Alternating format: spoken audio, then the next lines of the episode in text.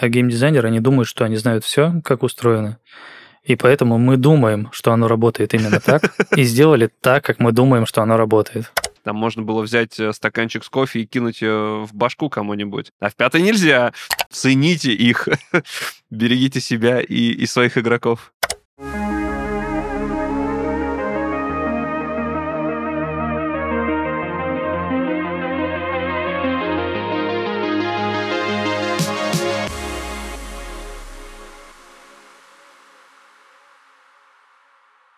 Всем привет, с вами подкаст «Нажми, чтобы начать». Меня зовут Семен Окороков, и у нас снова в гостях э, Илья Федоров и Вадим Рыбка, э, которые расскажут нам про всякие разные корабли, которые бороздят космические пространства в э, геймдеве. Вот так вот. Привет, ребят. Как-то ты переусложнил, конечно, да, привет. Я Вадим, я Вадим Рыбка, если что. Да, привет, меня зовут Илья. Спонсор этого сезона подкаста – Российская школа игровой разработки Scream School.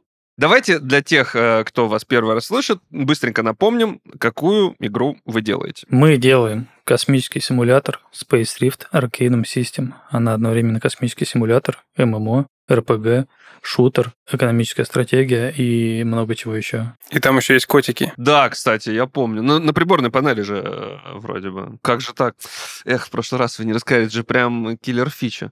Ну ладно. Вопрос такой. Э, Космосим что это вообще за жанр? Ну, то есть, условно, я понимаю, что такое Евротрек-симулятор, да, я сажусь и еду, перевожу грузы. Я понимаю, что такое симулятор, там, Microsoft Flight симулятор. Я сажусь, значит, на самолет и летаю на самолете 50 часов. Я там понимаю, что такое симулятор э, камня. Там лежит камень и ничего не делает. Что такое космосим? Ну, у вас прям вот кос... у вас прям космосим, то есть у вас прям прям симулятор. У нас прям есть космос, и мы прям его симулируем. У нас есть корабль, в игре есть функция выключить помощники стабилизации, и после этого у тебя начинает работать трушная физика. Если ты куда-то разогнался, ты будешь туда лететь до бесконечности. Можно улететь вообще куда угодно, и все это будет ощущаться по-настоящему. Можешь выключить звук, у нас там есть специальная функция. Ты выключаешь звук и играешь так, как будто бы ты реально в космосе. Ты включаешь режим из кокпита, и у тебя вокруг что-то происходит, бум-бум-бумкает но при этом без всяких там этих звездных воинов, без пиу-пиу-пиу, вот это всего, ничего не будет. Но можно включить можно режим включить, звездных да. воин, условно. Там в этом режиме слышно, как скрипит кресло у пилота при разгоне. Потертое седло. Да. А как, э, ну, я вот тоже послушал, как скрипит потертое седло у пилота, но тем не менее, а вы, кстати говоря, как это все, ну, то есть вы связывались с какими-то там физиками или просто сами знаете хорошо физику, или там читали какие-то материалы, вот как вы такие, ну, вы же в космосе-то не были вроде бы, э, как вот это все происходит, кстати? Да, для, для тех, кто не слушал первый выпуск, или для тех, кто начал с этого выпуска, а, я напомню, что я геймдизайнер, а геймдизайнеры, они думают, что они знают все, как устроено. И поэтому мы думаем, что оно работает именно так, и сделали так, как мы думаем, что оно работает. Да, я отвечаю на вопрос, что такое Космосим. Космосим — это представление геймдизайнера о космосе в виде нашего проекта. Представление нашего геймдизайнера, да. И так у всех. Кто как представляет, так и рисует. Ну ладно, на самом деле э, такой тогда вопрос. Вы предполагали, что э, там условный Starfield окажется тем, э, чем он оказался. Как бы сразу говорю в защиту себя, мне в принципе Starfield даже понравился. Ну, типа, это просто игра беседки. Она дает определенное ощущение того, что вот, смотри, у тебя целый мир, там планеты, значит, у тебя корабль, хоть ты и летать на нем можешь там вокруг планеты и больше ты на нем летать не можешь, но тем не менее там ощущение какое-то вот как казуальный игрок я получил. То есть э, в Space Rift играя, я, конечно, офигеваю от количества всего, хотя это, ну, более-менее понятный проект, то есть я бы мог в нем разобраться. Там, а тот же Starfield, я как бы, да, получаю вот это ощущение того, что я в космосе. А, как вам Starfield вообще? Вот с точки зрения людей, которые явно любят космос и, возможно, даже играют иногда в какой-нибудь Star Citizen, условно говоря. Мы, к сожалению, не играли в Starfield и знаем только по, по YouTube Starfield. И знаешь, я могу только одно сказать. Как будто бы у всех игр современных, особенно крупных проектов, есть одна общая проблема. Это гигантизм. Все пытаются сделать какие-то просто мега огромные открытые миры, а во всех этих мирах, чтобы было куча вообще всего, здесь у нас такая планета, здесь другая планета, и это вообще относится, мне кажется, ко всем крупным играм, так или иначе, которые связаны с космосом. И потом ты вот в этом во всем гигантизме пытаешься решить, как это все заставить работать, чтобы игроку было не скучно, чтобы пока он летит от планеты до планеты, он не заскучал, да?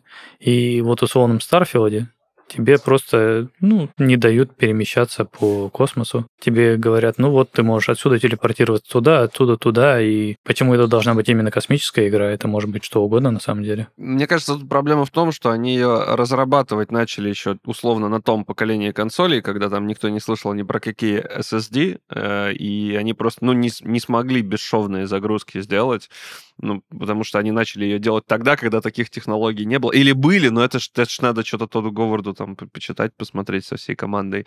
Он такой, я делал, я делал The Elder Scrolls 20 лет, и я снова сделал The Elder Scrolls. А по поводу гигантизма, ну так э, вы же тоже делаете огромный космический мир. Э, почему? Нет, ты знаешь, ты знаешь, я с тобой поспорю, вот сходу. Ты не договоришь, а я с тобой сразу начну спорить. Давай. Потому что у нас же оно все очень камерное. Ты вспомни вообще Space Rift. Вот ты заходишь туда, ты появляешься в каком-то небольшом секторе, и там вот плотненько между собой где-то вот здесь станция, вот здесь астероидный какой-то пояс, вот здесь у тебя там, я не знаю, врата, уже переход в другой сектор. У нас же по факту я не знаю, может быть, для кого-то это, конечно, минус, но у нас нету вот этой так называемой бесшовности.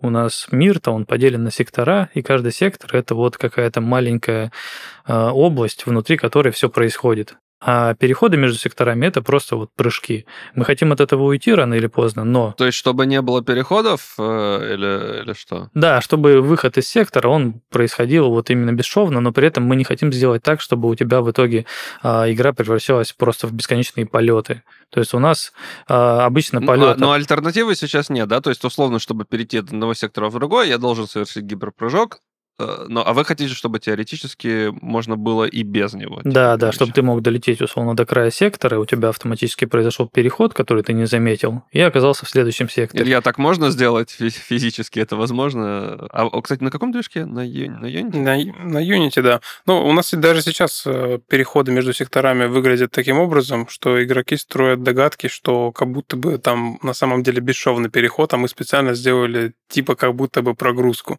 У нас там даже есть один самый главный теоретик. Ну, по сути, да, это возможно. Но он может послушать и поймет, что он не прав. Вы убили только что надежду человека. Не-не, там прям плоскоземельщики собрались, и они между собой строят огромные теории, и мы уже не первый раз это все отрицаем, но они уверены, что мы их специально вводим в заблуждение, они садятся на корабль и летят бесконечно куда-то в точку, в надежде, что они рано или поздно попадут в соседний сектор. Но, видимо, космос настолько большой, что они просто не могут долететь. То есть у вас обратная ситуация с условным э, Старфилдом, э, где, кстати, можно вроде как долететь, там уже какие-то теории проверяют, вот, но это игру абсолютно не оправдывает, потому что это непонятно, это, это скучно на самом деле, вот, и, ну, типа, реальных 15 часов лететь бесполезно. Совершенно ну, находятся люди, которые этим занимаются. То у вас, наоборот, долететь так нельзя, но люди находят люди, наоборот, доказывают, что можно, короче. Не, у нас есть мини-история такая. У нас, когда игра вышла, многие пытались сразу же долететь до декоративной планеты на фоне. И когда они до нее долетали, у нас механика такой устроена, что до планеты, в принципе, можно тоже там за минут там, 15-20 долететь, вот. Но там не было, естественно, ничего проработано, они просто влетали в пустую модель там, внутрь. И, ну, наблюдая за этим, я видел, увидел тенденцию и как бы сделал специально для них механику, что когда подлетаешь к планете, воспроизводится, во-первых, звук бортового компьютера. Она предупреждает, что мы входим в атмосферу и скоро сгорим, и потом корабль просто уничтожается. И это было сделано просто из-за того, что, ну, чтобы закрыть вот этот вот как бы момент, чтобы игрок получал вот это удовлетворение. И в итоге люди начали прям радоваться, типа, о, смотрите, они это проработали. Ну, так мы это проработали, потому что стримы смотрим. Это круто. Ну, то есть э, любая маленькая проработочка, это всегда очень круто. Это вот как есть пример э, того, как Ubisoft в каком-то, э, в первом, по-моему, Splinter Cell сделали то, что если ты стреляешь в аквариум, где он начинает литься водичка, и вода ровно до этой дырочки как бы доходит, и дальше не спускается. Вот. И из этих мелочей как бы ты веришь в игру, условно говоря. Это сейчас все забили. То есть раньше-то как... Мне очень нравилось, когда игрались с физикой люди, там та же GTA 4, например. Ну, офигеть! Там можно было взять стаканчик с кофе и кинуть в башку кому-нибудь. А в пятой нельзя. То есть в четвертую я верю больше. Я в жизни тоже могу взять стаканчик и кинуть в башку кому-нибудь. Потом могут быть последствия. Но, тем не менее, э, вот такие вот маленькие детальки, это очень классно. И когда игроки их находят, это же самая лучшая реклама для игры. То есть сколько есть всяких видосов на Ютубе, как там, о, смотрите, в Red Dead Redemption, там, если уйти в какой-то лес и там у бабки украсть какой-нибудь чайник, она потом не сможет налить себе чай там в какой-то момент времени. Ого! Вот, и это же прям лучшая реклама. То есть если вам сделать какую-то вот такую фишку и расфорсить ее через какой-нибудь YouTube Shorts, то как бы можно игру прям продвинуть нормально, на самом деле. Вам, вам нужен, кстати, рекламный э, менеджер? Вот я готов, я уже придумал вам рекламу. Да, только у нас денег нет. Ну, так я понимаю. Я же говорю, я потом буду с вас э, требовать, когда вы будете много денег зарабатывать. Роялти, да? Да, роялти. Вообще нужен, нужен вообще полезный контакт.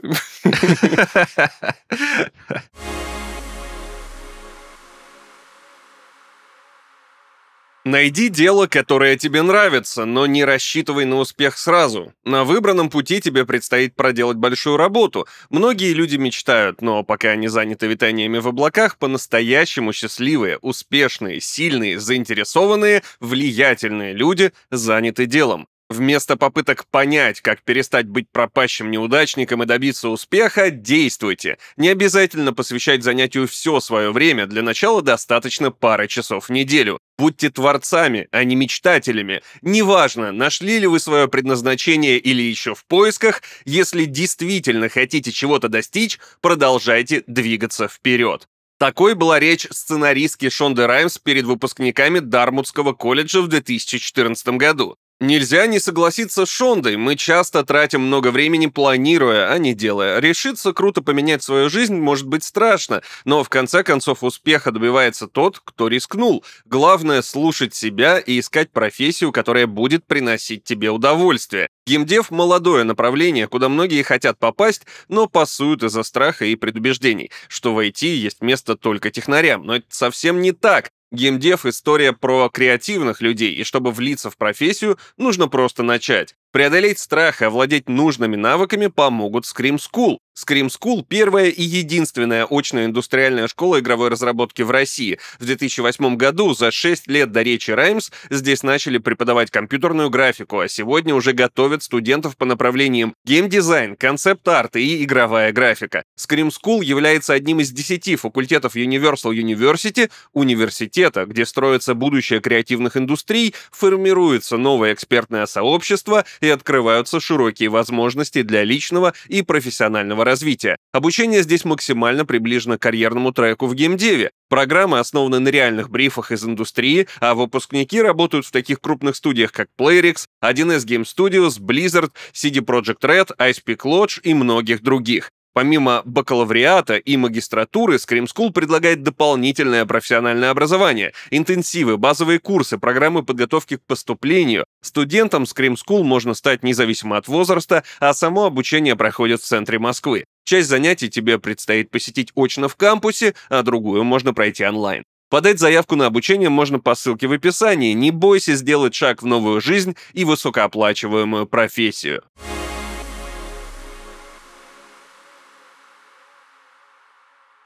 Вопрос про Star Citizen. А, это вот игра, которая когда-нибудь, наверное, выйдет. Э, в нее она, она же там уже побила все рекорды по количеству бюджетов. Вы играли в Star Citizen вообще? Было, была попытка произведена. И как? Такое ощущение, что, ну, как будто бы Тарков не настолько скучный. А, офигенная игра, кстати, люблю Тарков.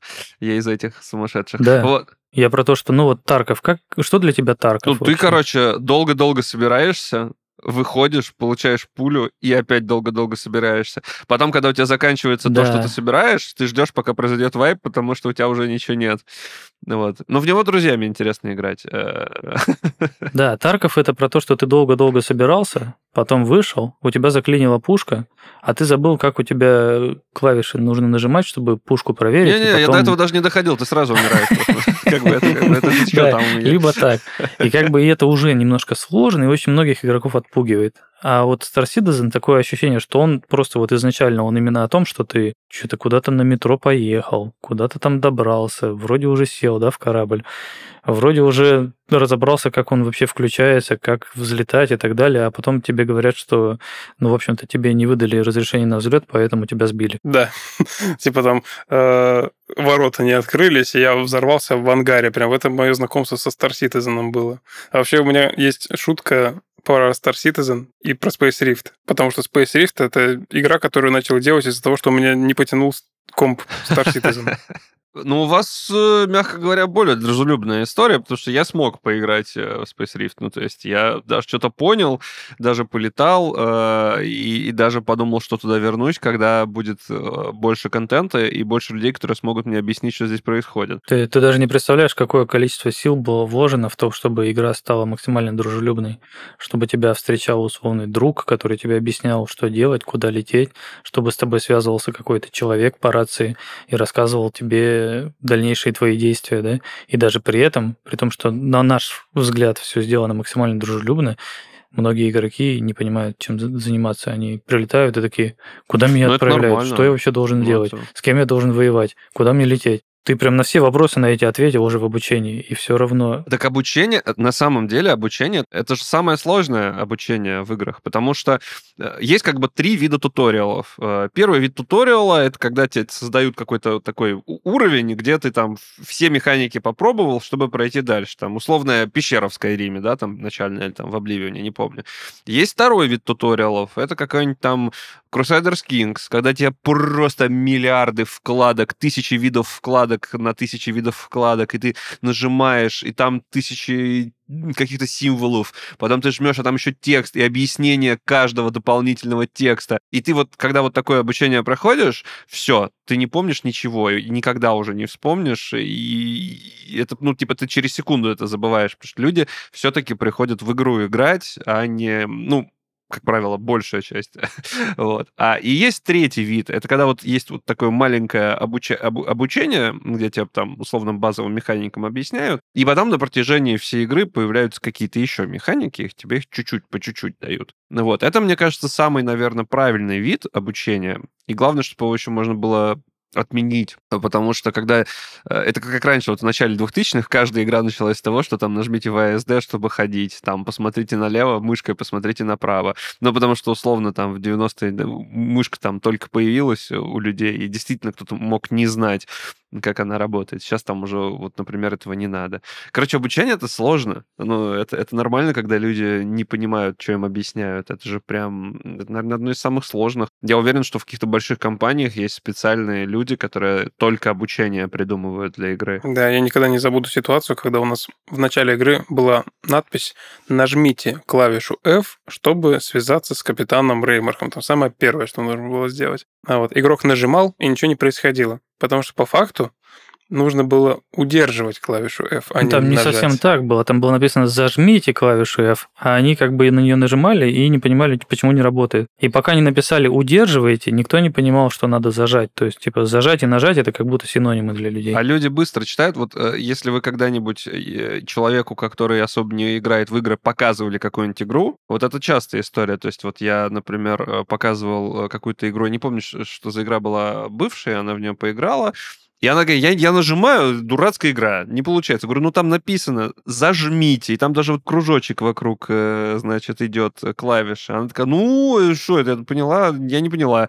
Вот, и это, в принципе, нормально, потому что люди, которые играют в игры, они уже привыкли к каким-то базовым правилам, да, вот базовые правила компьютерных игр, там какой-нибудь желтый порог, значит, на него можно залезть. Ну, с космосимами, кстати, сложнее в этом плане. В шутерах все понятно как-то, да, левая кнопка стреляй, ВСД там ходи, а в космосимах играх в, каждом, в каждой игре свое управление, и игрок каждый раз привыкает заново. Хотя вот мы стараемся все равно, ну, там к вертолету Battlefield, вот Вадик постоянно меня там сподвигал, что вот, давай как в батле, потом там где-то как во фрилансере, то есть какую-то золотую середину находим какого-то среднего такого. А, а потому что нету сложившегося стандарта. Ну, то есть Космосима очень, очень необычная история. То есть даже еще необычнее, чем какие-то там ави... авиасимуляторы условно. Потому что авиасимуляторов полно. Там есть какой-нибудь условный Ace Combat, да, там, по-моему, называется, аркадный, да, там есть Flight симулятор, есть там Ил-2 штурмовик. Ну, то есть как бы их как будто много. А Космосимов, ну, реально мало.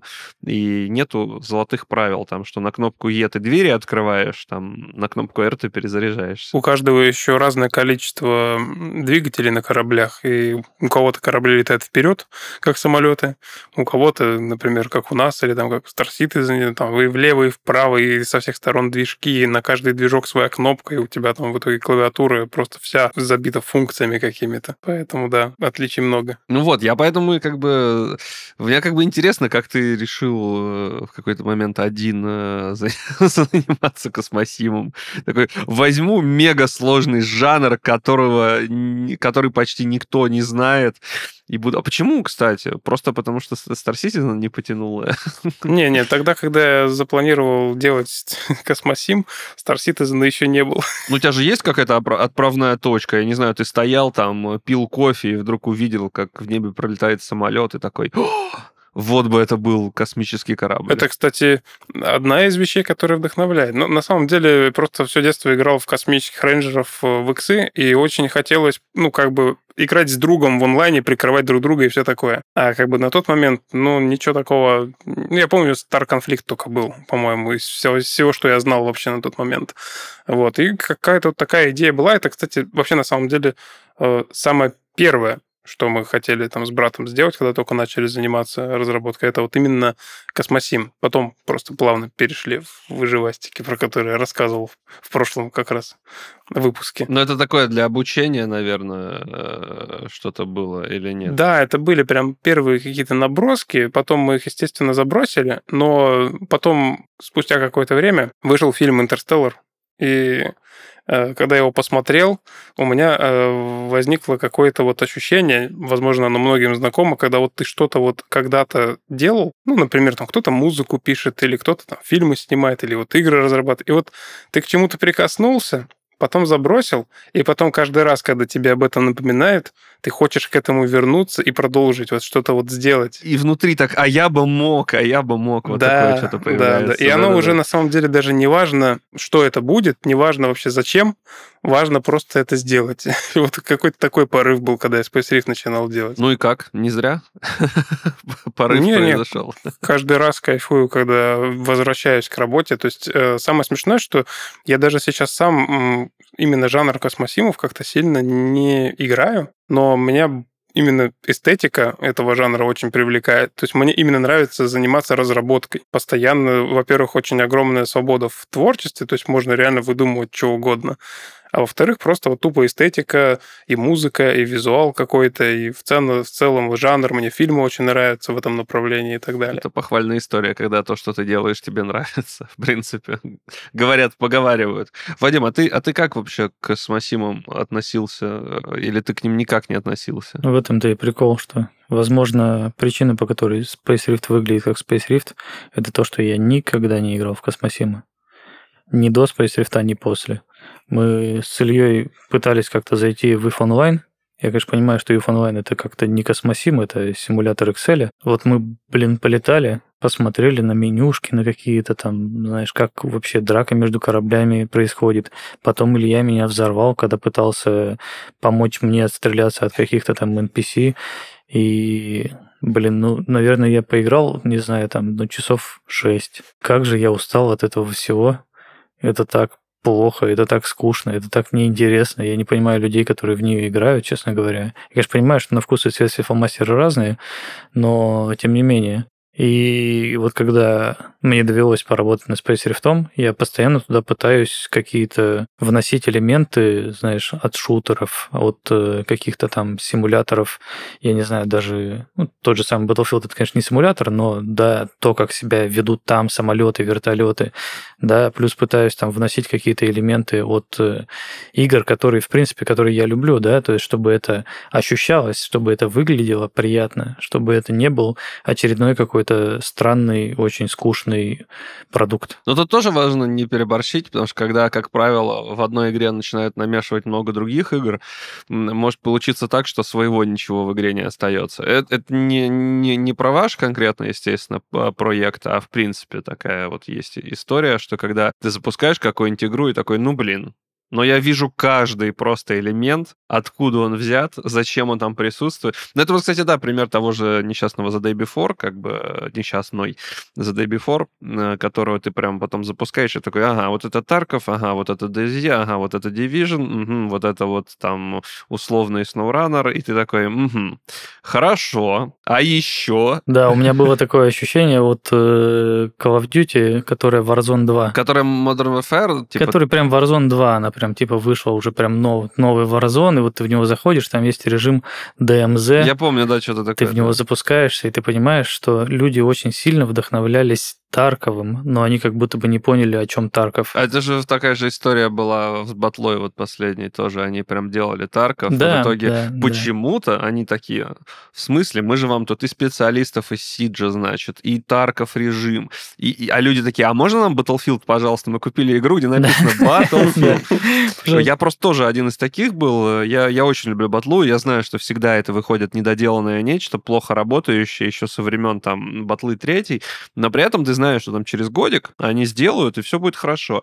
Но тут я захожу, я такой, я вообще зашел, ну, во-первых, она игралась прям просто отвратительно, и и при этом это еще и не батла была. То есть э, там был режим Portal, от которого я дико кайфовал, там, где Bad Company, третья батла. Вот. Но в остальном это прям совершенно другое. Во-первых, бегают одинаковые все лица, то есть ты просто там одинаковые условные фальки, дозеры, там, как их зовут. И ты такой, ребят, вы, вы, вы пытались продать другую игру. Зачем? У вас уже есть своя игра. Зачем вы пытаетесь повторить чужой успех?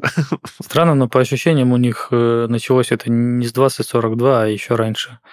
То есть как будто бы Battlefield 5 уже был такой странный, типа мы добавим там разных э, особых персонажей с какими-то там особыми характеристиками. А я, кстати, не помню, что а потом, это было в пятом. А там в Battlefield 5 была какая-то японка, был какой-то, по-моему, то ли немец, то ли немка, и вот у них были какие-то свои особые там способности, и при этом они там, типа, знаешь, на всю игру их было три человека, и они их перестали в какой-то момент добавлять, видимо, стало, ну, это не окупалось. А, они же забросили, они такие, ну, мы дальше делать не будем. Да, да, Всё. да, вроде того. И потом 2042 еще раз то же самое, давайте сделаем, только по-другому, и опять то же самое. И такие год спустя мы вернули вам штурмовика, медика, да, поддержку. Но оставили одинаковые лица, да, к сожалению. Да. Я, меня просто... Ладно, мы уже, короче, про батлу говорим, но не... Как, как обычно. да, но это нормально.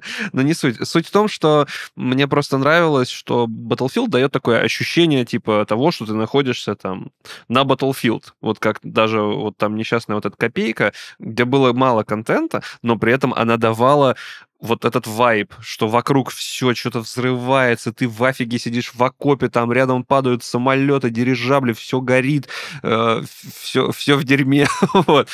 Это было клево. Зайди, зайди в Space Rift во время ивента. А что за ивент у вас, кстати, там? Ты почувствуешь, блин. Что все горит и все в дерьме. Очень крутой что? вайб. Когда у тебя начинается ивент, у тебя прилетают э, в большом количестве эти боты в сектор. Тебе их нужно всех развалить и при этом с тобой участвует в этом во всем огромное количество игроков, весь сервер слетается в одну точку, а мы еще и добавили э, специализацию для разных кораблей. Это очень крутые эффекты дает во время боя, когда у тебя просто и так уже происходит там повсюду выстрелы, эти звук э, истребителя, да, там, когда мимо тебя проносится какой-то игрок или там NPC, и плюс ты, не знаю, стреляешься с каким-то NPC, и вдруг неожиданно он включает какую-то обилку на своем корабле и просто телепортируется на 10 метров вперед, и ты его теряешь из вида и не понимаешь, что это вообще было только что. Зайди обязательно попробуй, это, блин, очень весело. А у вас есть расписание, условно, ивентов каких-то вы там говорите, ну, игрокам, что... Я, я же так понимаю, что все-таки нужно всех собрать, не все же все время играют, э, даже фанаты. У вас же есть там, там условно, такого-то числа, такого-то года произойдет ивент. Пожалуйста, собираемся все возле там такого-то летающего в космосе столба. Там ивенты, они на самом деле генерятся каждый день, то есть э, раз или несколько раз в день, по-моему, происходят вот эти вот атаки на разные сектора. То есть э, и там один ивент заканчивается, начинается второй, и, собственно, игроки могут либо участвовать, либо просто проигнорировать его. И, как правило, когда глобальные события происходят, люди прямо в Дискорде, даже в чате там начинают скидывать скриншот, что вот, смотрите, там началось. Вот. Ну и там в ивенте ведется статистика, кто там сколько чего набил и так далее.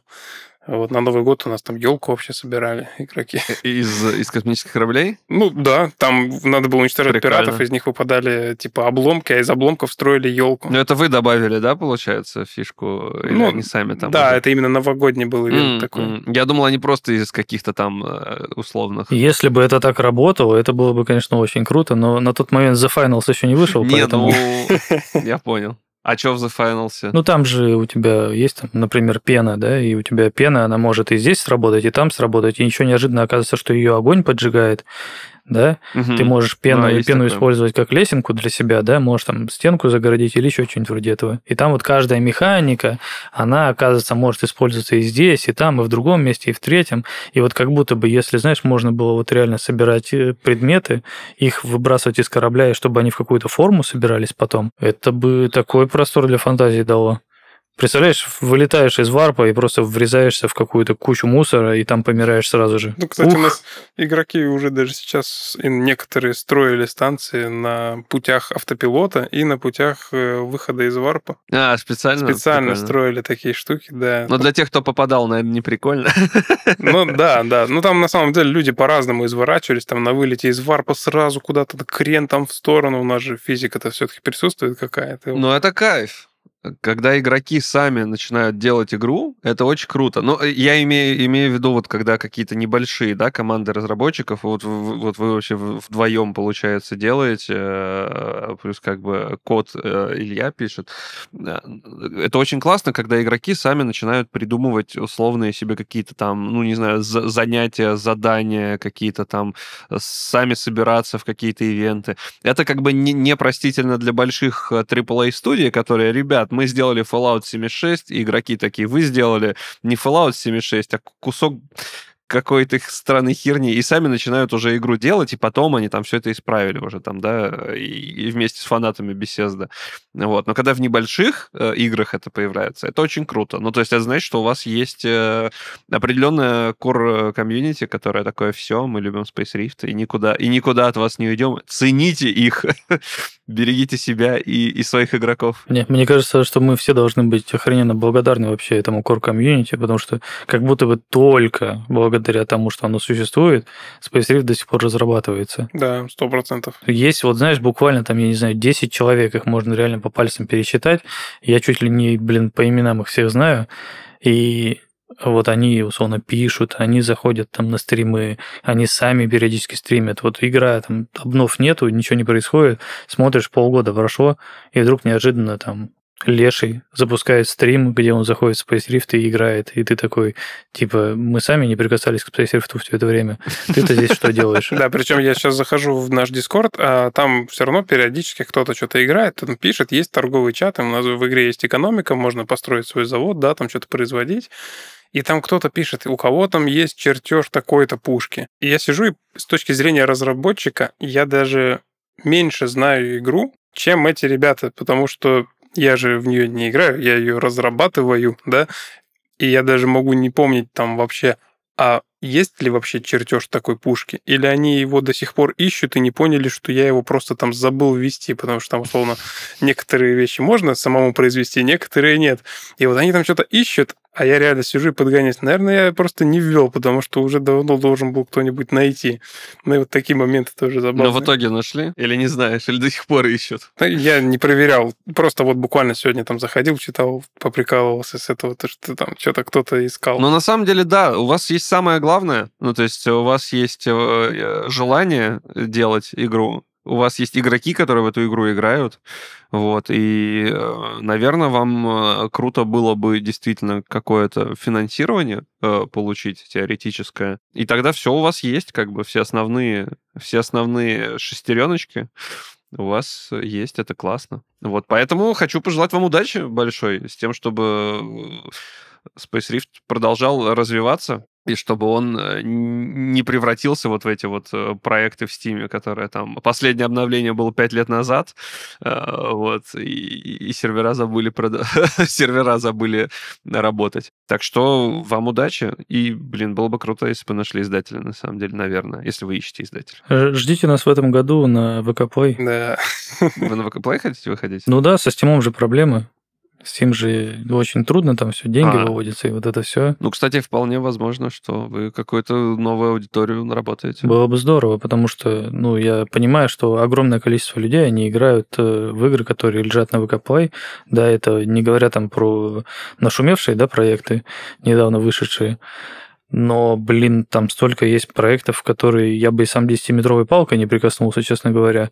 И даже у них комьюнити огромное. И вот хотелось бы, знаешь, как будто, как будто это реально может позволить э, расширить публику, которая о нас еще не знает. Ну, в таком случае удачи. Получается, получается ищите э, на ВК Play.